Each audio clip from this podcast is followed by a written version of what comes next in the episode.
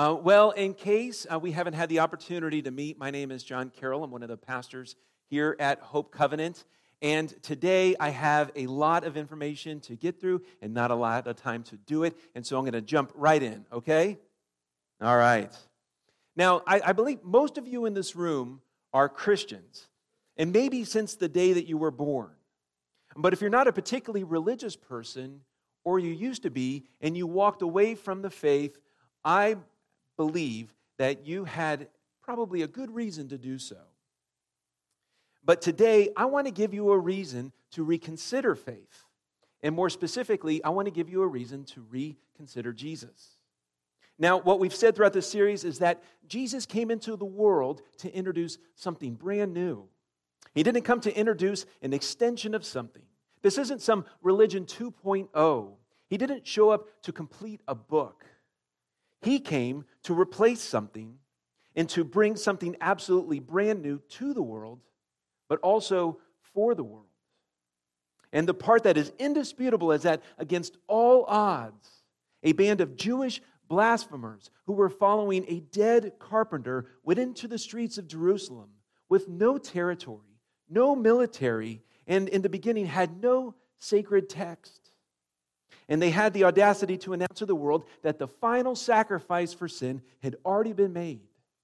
And not just for Jewish people, but for the whole world, for every generation. And that the sacrifice for sin had been made right outside the walls of Jerusalem. I mean, this was crazy. They declared that animal sacrifice for every nation in every generation was no longer necessary. Now, this flew right in the face of all Roman religion and Greek religion and Egyptian religion and even Jewish religion. And there was a sense in which the whole world could have looked at this ragtag group of Jesus followers and said, Hey, who died and left you in charge? A question that they actually had an answer to. Now, this is incredible. About 300 years later, with no territory, no authority, and no military, in the year 380 AD, Emperor Theodosius I, through an edict of Thessalonica, declared Christianity the sole authorized religion of the very empire that crucified Jesus and tried to crush his movement. Just 300 years or so later, the very person that the Roman Empire crucified and the movement they tried to crush became the religion of the empire. Now, that's incredible. But it was particularly incredible to John the Baptist a bunch of years earlier when he was standing in hip deep water and he was baptizing somebody and he looks up and there was Jesus. And he announces to the world for the very, very first time, please welcome the Lamb of God who has come to take, the sin, uh, take away the sin of the world. And sure enough, before too long, pagan temples were being torn down because of Christianity. Other pagan temples were being repurposed to become houses of worship for Christians. And ultimately, pagan worship in the Roman Empire was outlawed. All because of a group of people who declared that the final sacrifice for sin had been made outside the walls of Jerusalem, and nothing could shut them up. They were shoved in between the power of the temple and the empire, and in the end, they not only won an empire, in the end, their message reached all the way around the world. It's incredible. But I'm getting way ahead of myself. Last time that we met, previously on 90, here's where we were. Jesus had been baptized, Jesus had been tempted, Jesus had gathered some followers. He met Peter, Andrew, James, and John, and the text tells us that news about him spread throughout the whole countryside. He was teaching in their synagogues, and everyone was praising him. But everyone was praising him as a teacher, as a new rabbi, with a new spin on things. Everybody was praising him as a prophet. They viewed Jesus as an extension of something old instead of the beginning of something new. In fact, the text says of Jesus, a great prophet has appeared among us, they said. God has come to help who? God has come to help his people. But Jesus had come to do a lot more than that. Jesus had come for a broader audience than that. And so, very early on in his teaching, Jesus begins to drop hints that something new is coming, that he was about to replace just about everything that was in place. And there were hints, there were parables, there were teachings, there were things that created tension with his audience. But he was so good and he was so powerful and he would heal people along the way. And so he kept the crowd, even though everything that he was teaching was so different and so new. In his most famous teaching, the Sermon on the Mount, really represents a sharp curve in the road in terms of his teaching. Now, we call it the Sermon on the Mount, but that wasn't necessarily the title that Jesus gave it. And the reason he didn't call it the Sermon on the Mount is because New Testament scholars believe that the content of that sermon is content that Jesus delivered over and over and over. In fact, if you took Matthew, Mark, Luke, and John and put it together chronologically, all of that could have happened in about six or eight months, except for the Passovers. So we know in the festivals, we know that there was a whole lot more that Jesus taught, and Jesus did. In fact, John, in his version of the gospel, said, Look, we just scratched the surface. He says this at the end of his gospel. He said, If we had written down everything that he had done, if we had written down everything that he had taught, the world would not be able to contain the books. Now, clearly, this is hyperbole, but it was his way of saying, Hey, we just gave you the highlights. So, scholars believe that the content of this particular message the Sermon on the Mount, was something that Jesus repeated over and over and over. And here's the fascinating thing, and here's the thing we miss. This content represented his upside down worldview. This particular content was so contrary to everything that Jewish men and women had been taught that it was very difficult for them to get their mind around it. Now, when we read it, in the 21st century as English Bible readers, we miss the tension in these words. So I want to try to extrapolate some of that so that you can understand what they must have thought and what they must have felt. And it begins like this, and many of you have memorized these verses, perhaps as children. Jesus said, Blessed are you who are poor, which was absolutely crazy because they've been brought up with the worldview that says God blesses the rich. And if you're rich, you're blessed by God. Besides, all the patriarchs were rich. Abraham was rich, Isaac was rich, Jacob was rich, David was rich, Solomon was rich. How can you say that God has special favor for the poor? The poor were out of favor with God. That's what we've been taught all our lives. But Jesus said, Blessed are the poor, for yours is the kingdom of God. And this was good news to the poor because they had thought that they'd been left out of the kingdom of God. And everything that follows in this message, every single time he gave it, was completely upside down and backwards to what they had been taught since childhood. Jesus said, The meek would inherit, the merciful were blessed, the peacemakers were in God's favor. And then he said this, and this is one of my favorite lines. He says, Blessed are the pure in heart, for they shall see God. And there was a murmur in the crowd because blessed and the pure of heart is such an internal thing. They have been taught all their lives that blessed are the ceremonially clean, those that have done the right washings, those that have kept themselves from contaminated things, those that stayed away from Gentiles and outside of Gentile homes, those that never touched dead things, those were the people who were pleasing the God. And Jesus says, no. Things are changing. Blessed are the pure in heart. The pure in heart will have the ability to see and participate in the activity and the kingdom of God. And then he blew their minds. Jesus said, You, you Jewish people who have chosen to follow me, you're the salt of the earth, you're the light of the world. To which they thought, wait a minute, we're not the salt of the earth. We're not the light of the world. We've been taught to stay away from the world.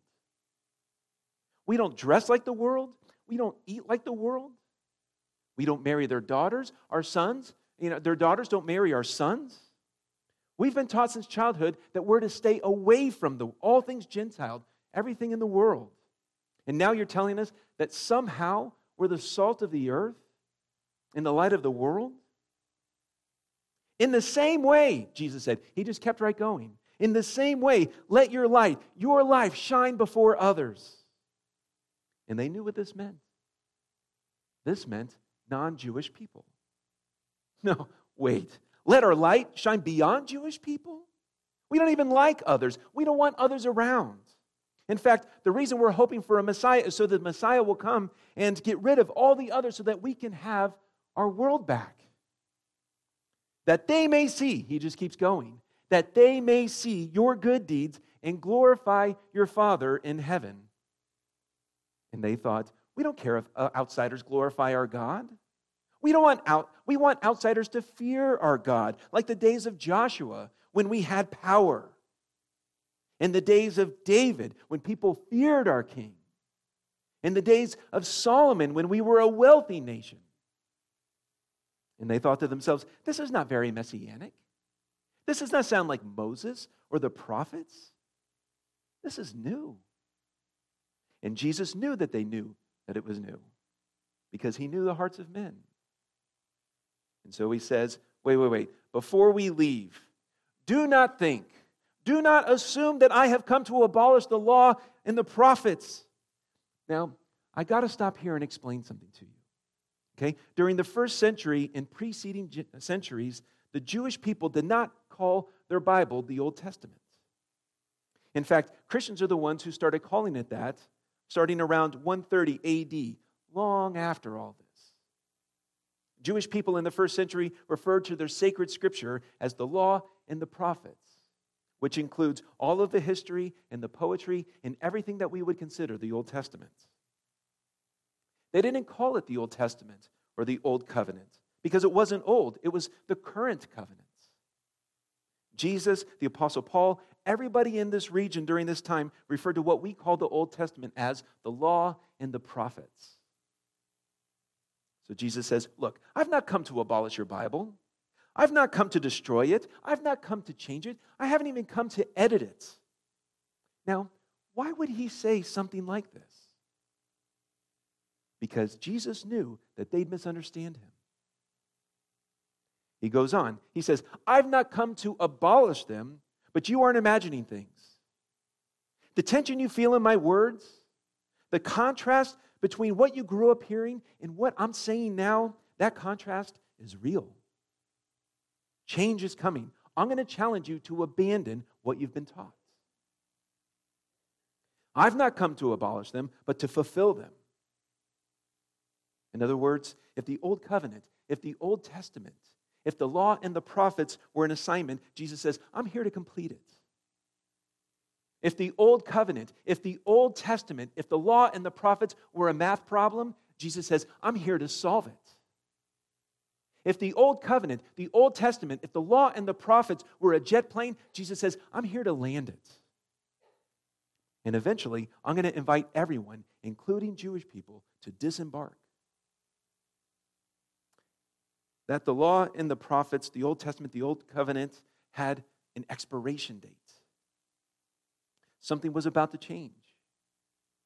In fact, the Old Testament approach to life was about to expire. For truly, I tell you, he says, and at this point in the message, you could have heard a pin drop. Every time he shared this message, for truly, I tell you, until heaven and earth disappear, not the smallest letter, not the least stroke of a pen will by any means disappear from the law. And they all exhaled, like, ah. Oh. And he smiled. And he said, Until that it's not going to disappear. I'm not here to edit it, I'm not here to change it. And I believe, this is my personal opinion, this is one of the most overlooked prepositions in the entire New Testament. And because we've overlooked this preposition and because we've overlooked the implications of what comes next, there's been so much confusion in legalism, in gracelessness, in faithlessness. In fact, the fact that you've been taught that you've not been taught what's on the other side of this preposition is one of the reasons that perhaps you've left the faith or considered leaving the faith. Jesus said, None of it's going to disappear, none of it's going to change until, until everything is accomplished, until everything is in place. And then it will disappear along with everything associated with it. And that wasn't just incredible, that was unimaginable. Jesus, like Jesus, I mean, you're good and all.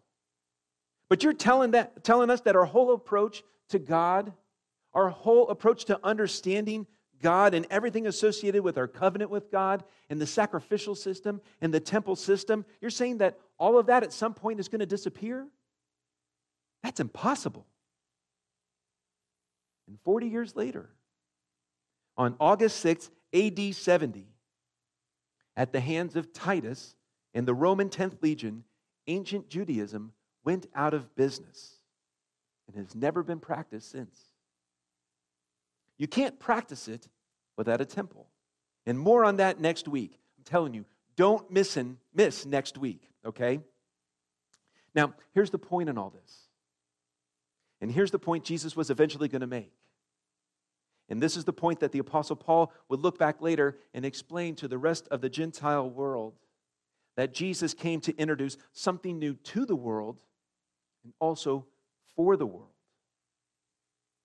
But in order for that to happen, Jesus was born under God's covenant with Israel. In other words, he was born to obey the law that God had given Israel through Moses on Mount Sinai. He was born under the law, but he came into this world to fulfill it, to end it. And here's the good news and to replace it with something new and something better. To replace it with a covenant that was not between God and a nation, but to replace it with a covenant that was between God and the whole world. And all of these teachings and all of these parables were foreshadowing and here it comes. Okay? Get ready. Changes in the wind. I'm not going to add on. I'm going to take out what was here and replace it with something new, something better, something broader, something for the whole world. A complete and total break was coming. And here's the thing the early church. And when I say early church, I mean after the resurrection and the church had launched. The early church had a difficult time making a clean break from all that came before. The reality is, the church still struggles with this today. Now, if there was any question in Jesus' audience that he really come to contrast himself against all that came before, this made it abundantly clear that they weren't misunderstanding things. Because six times in the message that we recorded that we have recorded in Matthew, Jesus says something like this.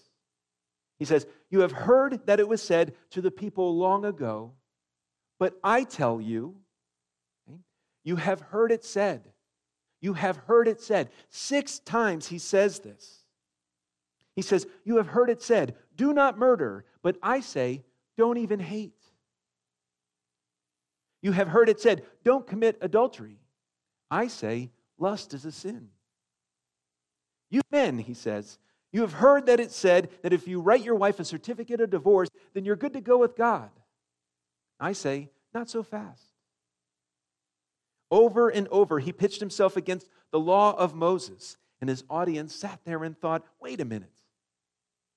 When you say you have heard it said to the people long ago, you're talking about what Moses said. You can't set yourself up against Moses. Who do you think you are?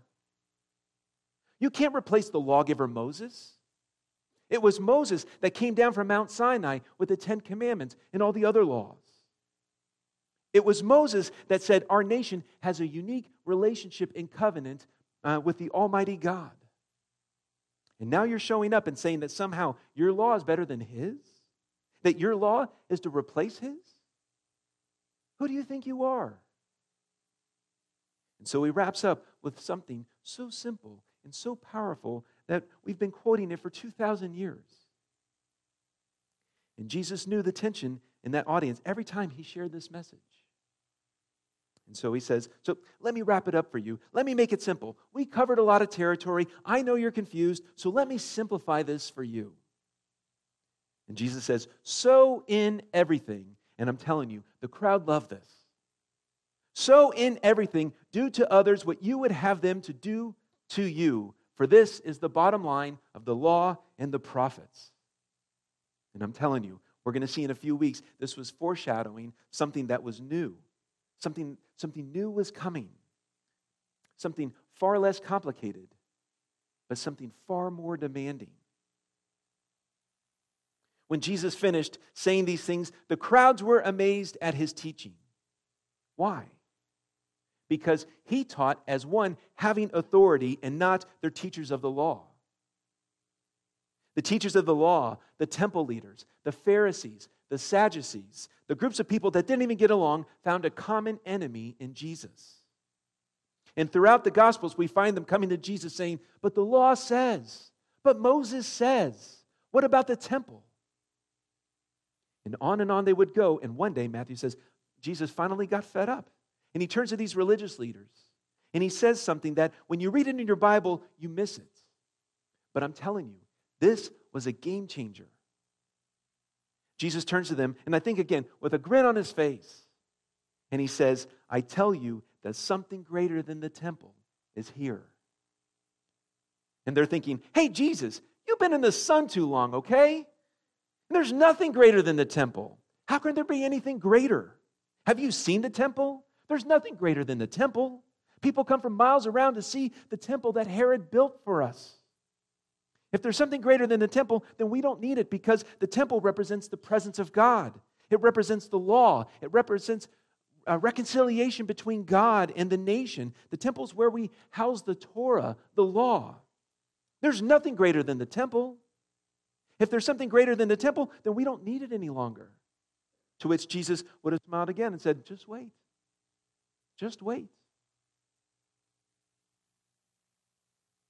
Now, that's a lot of information coming at you pretty fast. I recognize that.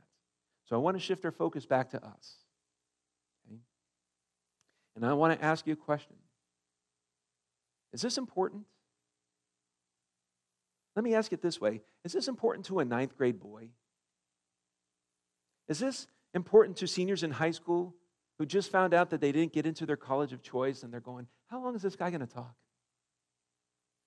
Is this important to 25 year olds who are just got, they got their first job and they're just trying to figure life out? You know, and their mom back in Hays or Dodge City, you know, she just wants to make sure that you're in church. And so you came today. You know, we can prove it. We're on Facebook Live. You're like, my mom, I made it. Is this important to you? Is this important to baby boomers? And you're looking at the retirement thing. Is this important? The answer is yes. And let me tell you, how important it is.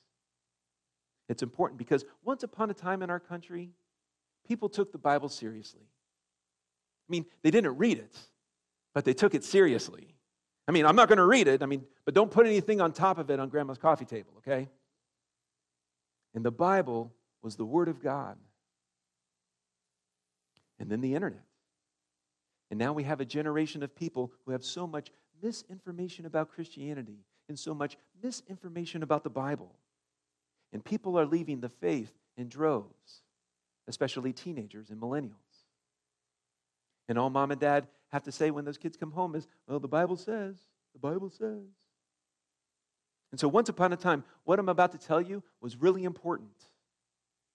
But those days are long gone.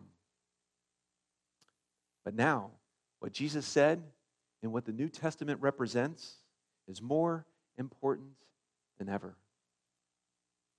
Now, if you're a Christian and you love this church and you've got a lot of church friends and you know the songs and um, you know that most of your friends are Christians, um, this may not, you know, you may not need this. This may not be applicable. But if you have seniors in high school, if you have college freshmen, if you care about your unchurched friends or your lost friends, if you're a person that grew up in the church and you lost faith, and every once in a while you come back and you sit on the back row because there's just something that draws you, but you have so many unanswered questions, then what Jesus taught over and over and over, the fact that he came to introduce something new, that's real important. Because you see, you have heard it said, That if the Bible says it, then I believe it, and that settles it. But Jesus said that the values from Exodus to Malachi had a shelf life, and they came to an end. He came to fulfill them, to land that plane, to bring it to an end, and to introduce something brand new. And my friends, history has proved him correct. You have heard it said, the Bible is our guide for life. Jesus never said that. Of course, when Jesus spoke, there was no the Bible. There was only the law and the prophets. But Jesus did say something about who would be your guide for life. And here's what he said He said, Look at me. I am the way, I am the truth, I am where you find life. Follow me. And that drove the Jewish religious leaders crazy. And in the end, he made this unmistakably clear. And we've missed this for years because it really wasn't all that important. But now, it's more important than ever. And in the very end, and if you grew up in church, you've read this so many times, you've heard this preached so many times. If you teach Sunday school, you've taught this so many times. After the resurrection, Jesus gathers with, with his followers and he gives them a farewell address. And I want to read it to you. And I want you to listen to it through the ears of someone who's been introduced to the idea that Jesus did not come to continue something, he came to replace something. Matthew tells us. Then Jesus came to them and he said, and who would say this, by the way? Okay? He said, All authority, and remember when he talked, they were amazed because he spoke with authority. When he went into the temple and cleansed the temple, and just creates chaos in the temple, the temple leaders didn't ask him, Hey, what do you think you're doing? You know what they asked him? Who do you think you are? Because Jesus spoke and Jesus moved and Jesus behaved with an authority never seen before in the history of humanity. And he stood on the hill that day with men and women who had seen him crucified and now back from the dead. And he said, All authority in heaven and on earth has been given to me. And when you're standing in front of a guy who you've seen die and now he's alive, and he says that he has all authority, you go with it, okay? All authority in heaven and on earth has been given to me. Not Moses, not the law, not the temple, not the Ten Commandments. And this rattled his audience except they'd seen him die. He says, Therefore, since I am the embodiment of the authority of God, here's what I want you to do. Matthew, write this down. Therefore, in light of that, I want you to go. Now, this is going to be different. This is going to be odd. This is going to be uncomfortable. This is going to be in contrast to everything that you've been taught since you were little boys and girls. I want you to go. And I want you to make disciples of all nations. Well, what if we just stick around here, Jesus? No. I understand that in the old days, you were taught to secure your borders and expel the foreigners. I know what you grew up thinking. I know that you've been praying for a certain Messiah. And I'm telling you that something new has happened. It's time that you cross your borders and take the love of God to foreigners wherever you find them. And you instruct them on what it means to follow me. And you're to do for them what John the Baptist did for you and what my disciples did for you. You were to baptize them and invite them to identify with me in my message. And you're to baptize them in the name of, and see, if we grew up in the church, we know how this ends. In the name of da da da da da da. Okay? For Jews in his audience, someone was conspicuously missing from this list and you will baptize them in the name of the Father and of the Son, and not Moses, and not the prophets, and of the Holy Spirit of God. A lot of you who were raised like me, you have heard it said, the Bible is our guide for life. And Jesus said something very different. He said, and after you've baptized them, you are to teach them to obey everything in the Bible No. In the law? No. In the Ten Commandments? No. You were to teach them. And my friends, this is so important. Okay? Do you know who them is? Them is you. Because eventually they would cross their borders. Eventually, they would take this message all over the world. Eventually, this persecuted band of nobodies would topple an empire. And they wouldn't do it with a territory or a military. They would do it with the love of God and the light of life, who is Jesus. And Jesus said, Look at me, guys. I want you to teach them everything I've commanded you. What did Jesus command? Don't miss Easter Sunday because we're going to find out. Now, here's the point, and I'm done. This is what I want you to understand. A new era had begun. It was the end of something old and something important.